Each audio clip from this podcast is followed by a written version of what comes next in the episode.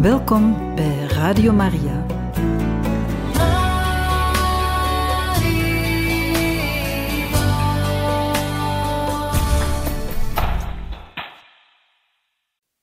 Van harte welkom, beste luisteraars van Radio Maria, bij het programma Catechismus.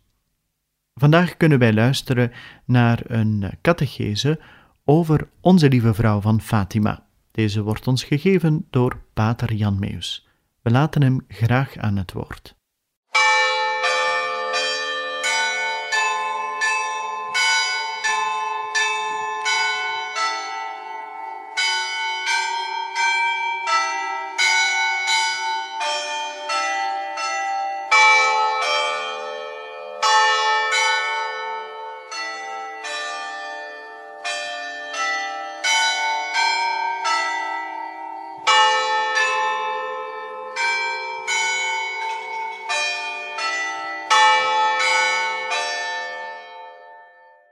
Zusters en broeders, deze uitzending over Fatima gaan we luisteren naar wat zuster Lucia opgeschreven heeft in verband met de tweede verschijning van de engel. En daarom wil ik graag beginnen met een gebed tot onze eigen engelbewaarder, wat wij als kinderen leerden in het morgengebed. En het is belangrijk, dat heb ik in de vorige uitzending ook al over gehad, dat we een heel intens contact hebben met onze engel, die het dichtste bij ons is, heel ons aardse leven en langs wie God ook zijn genade in ons hart legt. In de naam van de Vader, de Zoon en de Heilige Geest. Amen. Heilige engel van God, die mijn bewaarder zijt, aan wie ik door de goddelijke goedheid ben toevertrouwd, verlicht, bewaar, geleid en bestuur mij. Amen. Zusters en broeders, ik begin met voor te lezen wat zuster Lucia over deze tweede verschijning van de engel heeft opgeschreven, want dat was haar door de bisschop gevraagd: schrijf alles op wat jullie hebben beleefd en ook wat je hebt meegemaakt met Jacinta en Francesco, die toen al overleden waren. De bisschop wilde alles weten om een goed inzicht te krijgen over heel de geschiedenis van Fatima, om uiteindelijk aan de mensen te kunnen zeggen: wat hier opgeschreven is, hebben we onderzocht, dat is betrouwbaar. Neem dat te harte als u daarvan wil leven. Dan vergist u niet. Dat is de bedoeling.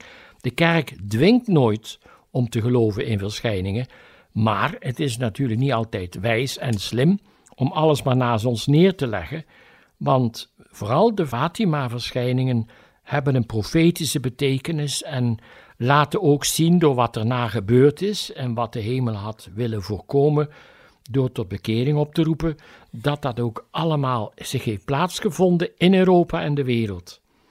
Dat er dus ook iets actueels mee verbonden is. Dus nu de tekst van de tweede verschijning van de engelen 1916, wat Lucia daarover heeft opgeschreven in wat zij noemt herinneringen.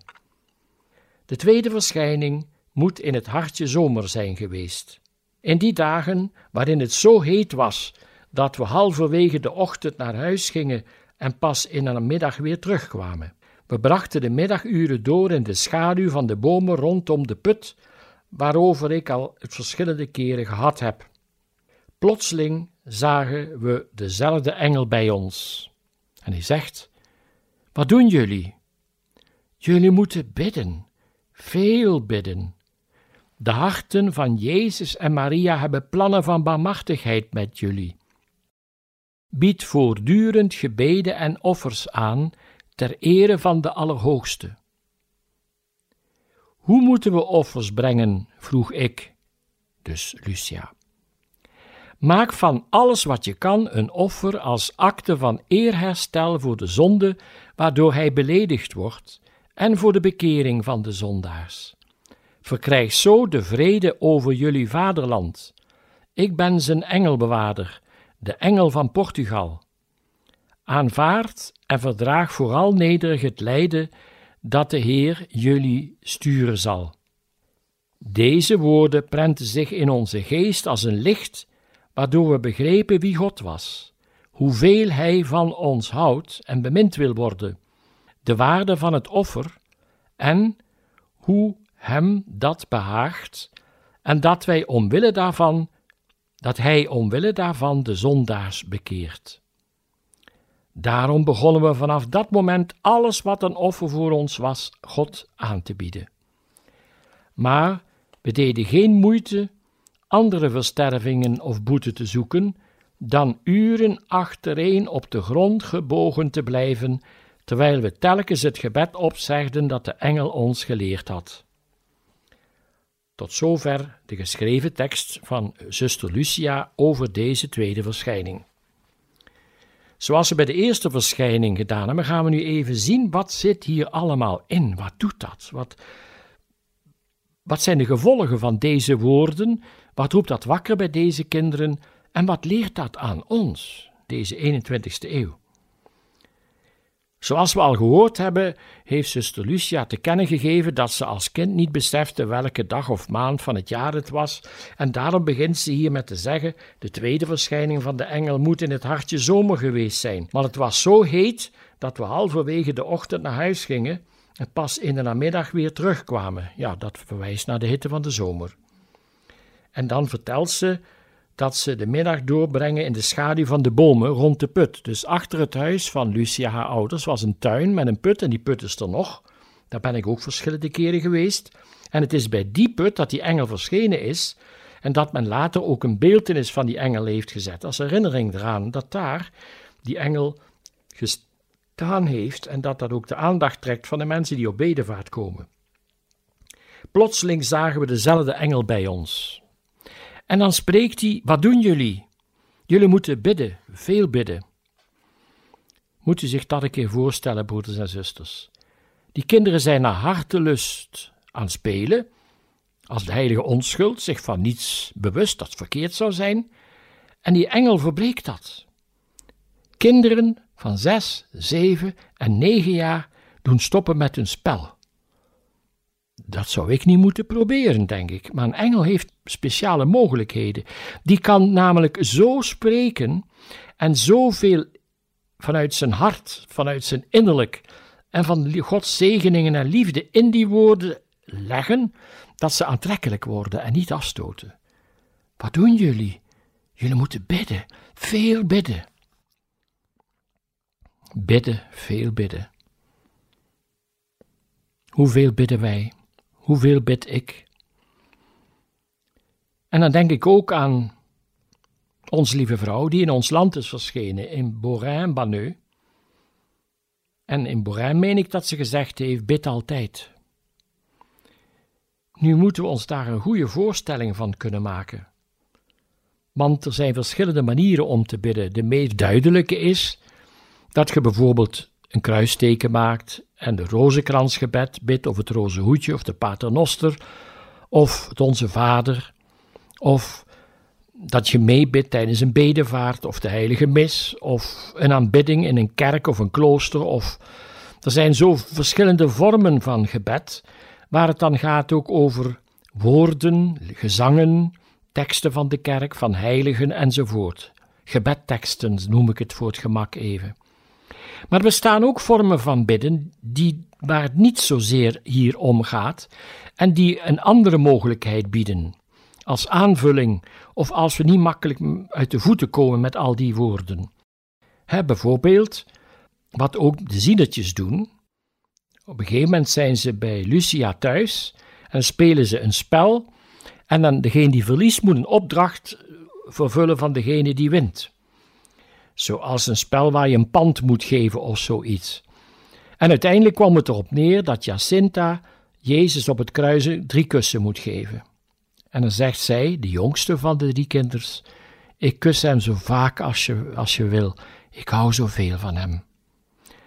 Ik heb van mensen gehoord, broeders en zusters, die alleen overgebleven zijn. Hun partner is gestorven of wat. En als ze gaan slapen, nemen ze een kruisbeeldje mee of een heilig hartbeeld, klein, en ze nemen dat in hun handen en kussen dat. Heel innig, heel rustig, met al wat in hen is. Dat is ook gebed. Want gebed is maar gebed als het liefde is. En ik denk dat ik u niet hoef uit te leggen dat dit echt liefde kan zijn, als het tenminste niet puur sentimenteel is van iemand die daar gewoon zichzelf in zoekt, maar als het is om je liefde te, uit te drukken aan de afgebeelde persoon, van wie dit beeld een vorm geeft, dan is het gebed. Of er zijn mensen die een icoon hebben. Ik weet, omdat ik bevriend ben met een iconograaf die prachtige iconen gemaakt heeft, dat iconen worden gewijd. En de heilige paus Johannes Paulus II heeft gezegd: een gewijde icoon is bijna een sacrament. Je kunt de afgebeelde persoon, als je met liefde en eerbied voor die icoon staat en je kijkt die afgebeelde persoon aan, kun je de persoon zelf ook ontmoeten. Dus heb je een prachtige icoon van Jezus of van zijn moeder of van een engel en je gaat daarvoor staan en je toont je eerbied, uitgenodigd door die beeltenis die gewijd is, dan is dat ook een vorm van gebed. Zoals twee verliefden in een park naast elkaar kunnen zitten, hand in hand, zonder iets te zeggen, zo kun je ook een tijd voor een beeltenis staan van een icoon die gewijd is. Of, wat nog veel verder gaat, zo kun je ook een tijd in stilte bidden zonder een woord, door te kijken naar het Allerheilig Sacrament uitgesteld in een monstrans op een altaar ter aanbidding. Je kijkt naar Jezus en Jezus kijkt naar u. Dat is ook bidden. Je kunt ook zijn naam heel rustig zeggen, met liefde. Jezus, mijn Jezus, kostbare Jezus. Ik heb u lief, Jezus. Van die hele kleine woorden die vol liefde zijn. Maar je kunt het ook zonder woorden doen, alleen maar kijken en je tijd bij Hem doorbrengen. Je tijd verliezen aan Hem, zoals je ook bij een zieke kunt zitten of een stervende van wie je de hand vasthoudt, zodat hij voelt dat je er bent zonder dat je iets zegt. Dan is er toch een intimiteit, want het hart van het gebed is de liefdevolle intimiteit. En als we aan al deze andere vormen van bidden denken, het kan ook zijn, er zijn mensen die dragen een kruisje waarop Jezus afgebeeld is. En soms zie je wel eens iemand die een paternoster om zijn hals of haar hals draagt. Als je dat met liefde doet, is dat ook een vorm van gebed, waardoor je ook herhaaldelijk, wanneer je die hozekans ziet, ook aan Jezus denkt, die op het kruisje is afgebeeld, aan onze lieve vrouw, met wie we Jezus in de mysteries ontmoeten. Er zijn dus verschillende mogelijkheden.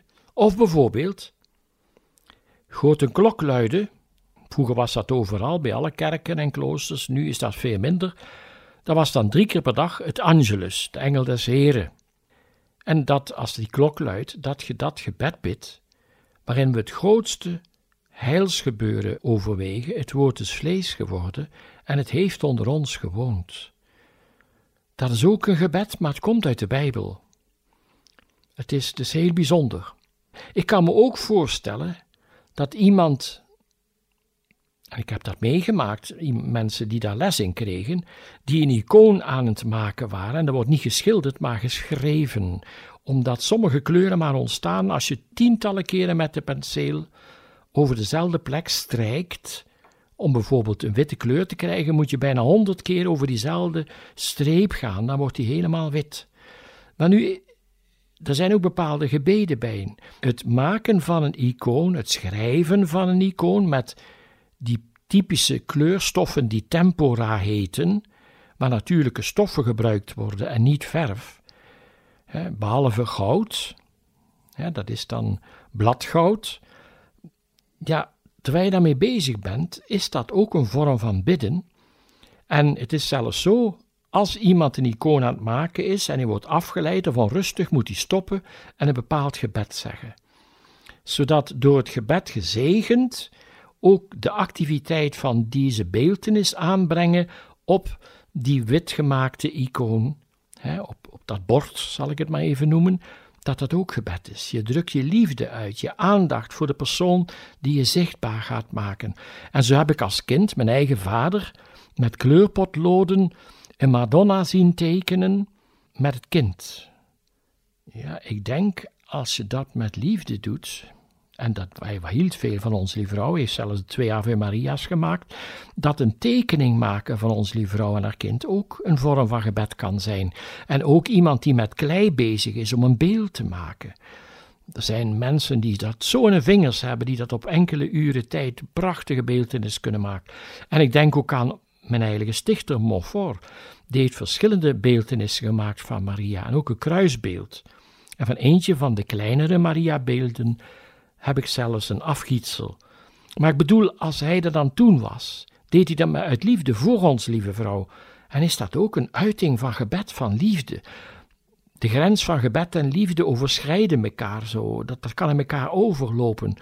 En als je met liefde en dankbaarheid de plantjes die je in huis hebt staan bij het venster of zo water geeft om God te eren en te danken, zonder dat je dat direct zegt, maar wel beleeft door de wijze waarop je dat water giet tussen de stengels en de stelen van die planten en bloemen, is dat ook een vorm van gebed.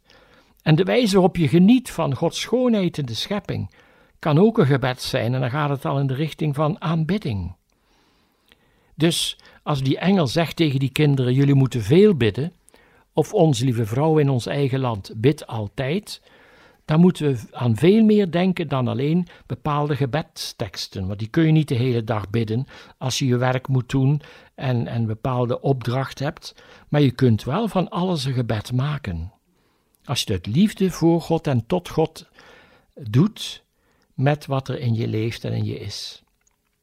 En de engel zegt dus: bid veel, bid altijd.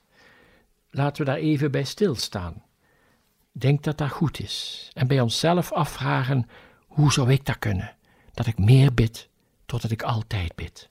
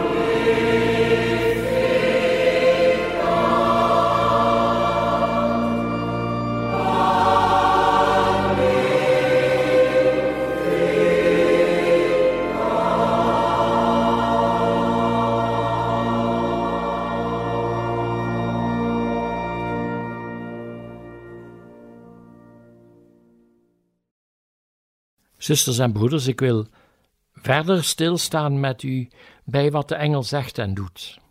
Nadat hij gezegd dat spel verbroken heeft en gezegd jullie moeten veel bidden, dan legt hij ook uit waarom. De harten van Jezus en Maria hebben veel plannen van barmhartigheid met jullie. Bij de eerste boodschap heeft hij in die zin ook al iets gezegd. Zo moeten jullie bidden. Als hij dat gebed heeft aangeleerd, mijn God, ik geloof in u. Dan zegt hij: De harten van Jezus en Maria luisteren naar de stem van jullie smeekbeden. Ze luisteren naar jullie. Hier gaat hij een stapje verder. Bij de tweede boodschap van die engel zegt hij: De harten van Jezus en Maria hebben plannen van barmhartigheid met jullie. Dat is nog meer dan luisteren. Ze hebben plannen met jullie. Jullie gaan iets doen wat heel belangrijk is en waardoor God zijn barmhartige liefde kan daarmee wonderen kan gaan doen, omdat jullie erom vragen. De harten van Jezus en Maria hebben plannen van barmhartigheid met jullie. Het eerste wat opvalt, dat is dat die engel, om het zo maar te zeggen, in één adem de harten van Jezus en Maria noemt. Het goddelijk hart van Jezus is de bron van alles, maar het onbevlekt hart Maria is vervuld van alles, om volmaakt onze moeder te kunnen zijn. En er is blijkbaar, doordat de engel die van de hemel komt, deze twee heilige harten in één zin samen uitspreekt en noemt, een ongelooflijke band tussen die twee harten van Jezus en Maria. En één reden die we zelf kunnen ontdekken is dat de eerste harteklop van Jezus vond plaats in de moederschoot van Maria, vlak bij haar onbevlekt hart. Dus toen Jezus hart begon te kloppen, als hij zijn menselijke natuur ontvangen had door de Heilige Geest in Maria, als hij haar eigen bloed, vlees en bloed was geworden, en zijn hart begint te kloppen, is dat vlak bij dat hart van Maria. En de heilige Edith Stein heeft ergens geschreven in haar werken dat God de Zoon wist: als ik me als kind geef aan deze moeder, dan zal mijn menselijke ziel, als ik geboren word, vol zijn van alles wat leeft in haar ziel.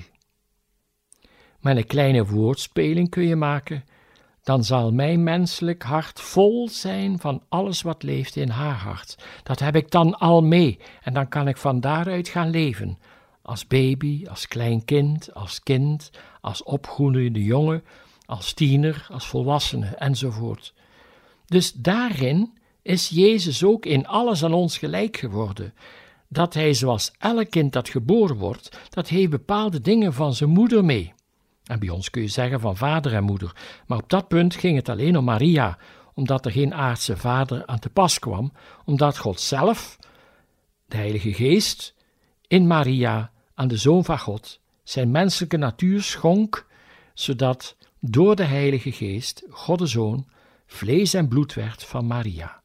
En er is dus in die zin ook een bijzondere band. Alles wat Jezus als mens heeft, in zijn hart, in zijn ziel, in zijn lichamelijke kenmerken en zintuigen enzovoort enzovoort, zelfs de klank van zijn stem, hoe hij de woorden uitspreekt, heeft hij allemaal van zijn moeder. Ik maak dat soms nog mee als je in gezinnen komt en je hoort kinderen spreken, dat aan de toon waarop ze bepaalde woorden uitspreken, hoor je, ah, dat hebben ze van mama geleerd, want die zegt het ook op die manier. Wel nu, die, die band is er ook tussen Jezus en Maria. En dus zeker ook in de harten. Jezus zegt uitdrukkelijk: het goede en het kwaad van de mens komt uit zijn hart.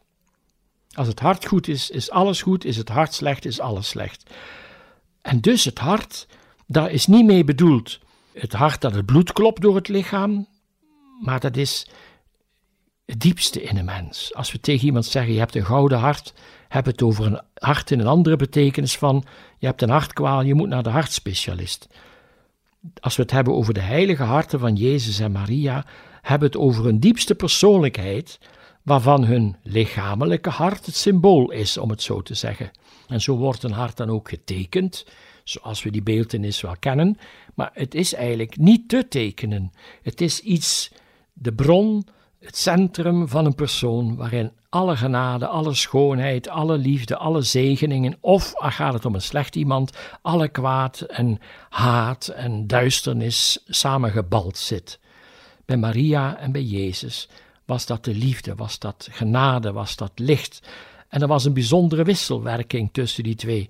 Maria had het allemaal ontvangen tijdens haar onbevlekte ontvangenis en met haar kind gedeeld vanaf het moment dat ze God de Zoon in haar maagdelijke schoot had ontvangen en die door de Heilige Geest haar bloedeigen kind geworden was.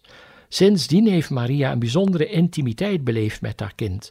En Jezus heeft zich laten beïnvloeden door zijn moeder, zoals elk kind zich laat beïnvloeden als alles goed loopt. En ook dat maakt een beetje duidelijk dat er een heel bijzondere band moet zijn geweest, en nog eens, tussen de harten van Jezus en Maria, de heilige harten. Daar komt nog bij dat als de engel spreekt van de harten van Jezus en Maria, dan heeft hij het over de harten van Jezus en Maria zoals die nu zijn, terwijl beide verheerlijkt zijn. Het heilig hart van Jezus, op het kruis doorstoken, heeft die wonde bewaard. Maar die wonde is verheerlijkt. Die bloedt niet meer van de pijn en van de ellende, maar die is bron van genade en zegening, de genadestroom der sacramenten, zegt de kerk, wanneer ze herdenkt dat bij de landsteek van de honderd man er bloed en water stroomde uit Jezus doorstoken hart. En het hart van Maria is heilig, omdat ze alles in haar hart heeft bewaard, wat ze heeft beleefd tijdens haar aardse leven vanwege God, vanwege de engel Gabriel, vanwege haar goddelijk kind, vanwege haar bijzondere band met de heilige Jozef enzovoort. Maar de grootste genade is de onbevlekte ontvangenis. Maar ze heeft zo geleefd dat ze niets van die eerste genade, van die onbevlekte ontvangenis, ook wat haar hart betreft, verloren heeft. Dat is alleen maar gegroeid en toegenomen door de wijze waarop zij de goddelijke deugden heeft beleefd vanuit haar jongste jaren, de deugden van geloof, hoop en liefde. En deze twee harten, goddelijk hart van Jezus en het verheerlijkt onbevlekt hart van Maria, hebben plannen met deze kinderen. En waar gaat het om? Als we de boodschap van Fatima kort samenvatten, dan komt de engel drie keer om de kinderen voor te bereiden en enkele gebeden te leren, waarvan we derde straks nog wel gaan horen, in andere uitzending, en om hen te leren ontvankelijk te staan voor genade, voor zegeningen en vooral voor de grote genade van de ontmoeting met onze lieve vrouw, die het jaar nadat de engel verschenen is zal komen. De engel bereidt dat voor. En daar hoort dit ook bij. De heilige harten van Jezus en Maria hebben plannen van barmhartigheid met jullie, want ze weten en zien de ellende die er is. Wanneer de engel verschijnt, is de Eerste Wereldoorlog in volle gang. Portugal zit in heel grote ellende als land. Er is armoede, er is sociaal heel veel ellende en leed. Eh, er is op een gegeven moment ook de Spaanse griep losgebroken en daaraan zijn Francesco Jacinta uiteindelijk gestorven met een verwikkeling daar nog eens bij. Er is heel veel ellende. En de hemel weet, dus ook Jezus en Maria, als het land zich niet bekeert, dat er een veel grotere oorlog gaat komen dan de eerste. En daarover gaat Maria spreken bij haar boodschappen. Dat is ook een van de geheimen. Als u niet bekeert, zal er een oorlog komen groter dan deze, zal Maria gaan zeggen. Ze zijn bekommerd, ze willen dat voorkomen door op te roepen tot bekering. Maar wie hebben er naar geluisterd? In ieder geval weten we door de geschiedenis dat Portugal geen Tweede Wereldoorlog heeft gehad. Dus de Portugezen, de doodgewone bewoners, eenvoudige landarbeiders en mensen die hun werk deden, die hebben gehoorzaamd met massa's aan wat de hemel vroeg. En daar is geen Tweede Wereldoorlog geweest.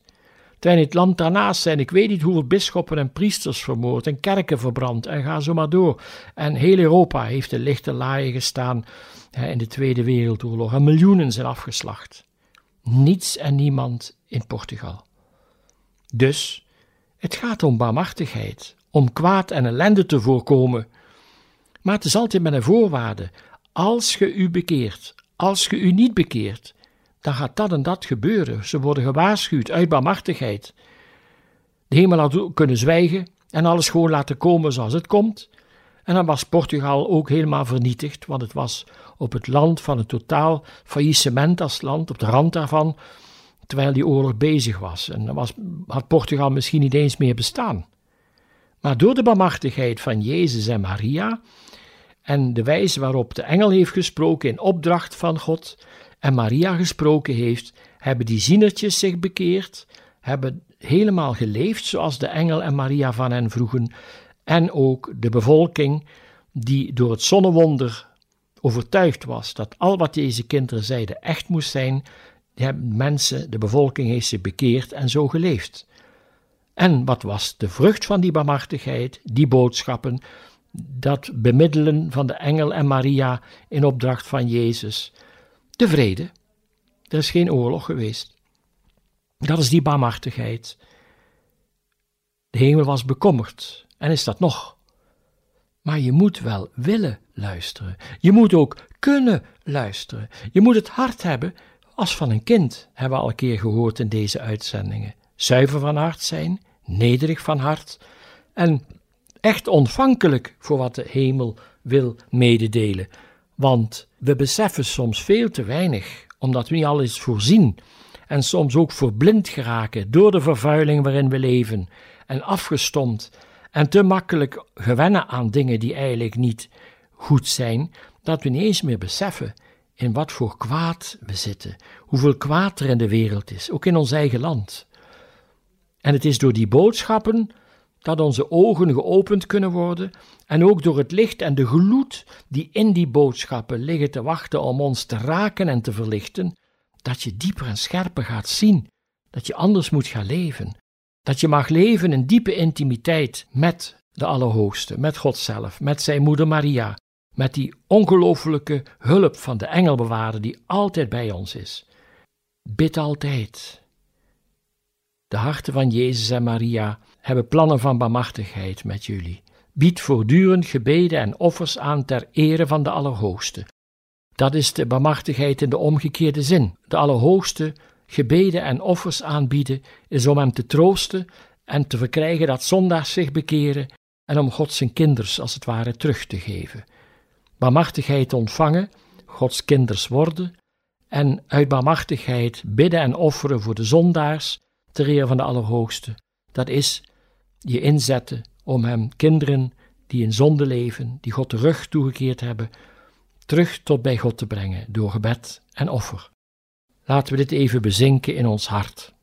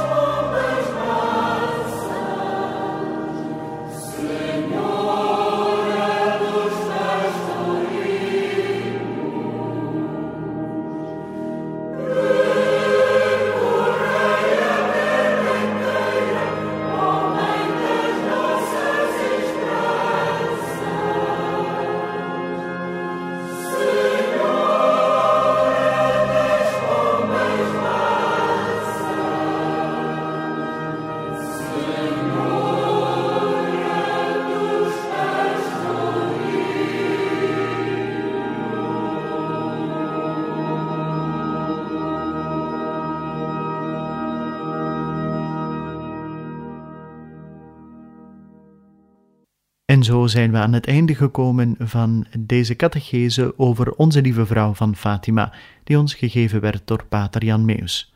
Een volgende keer zullen wij opnieuw hierin verder gaan en we hopen dan ook dat u er opnieuw wenst bij te zijn. Van harte dank en nog een bijzonder fijne dag gewenst.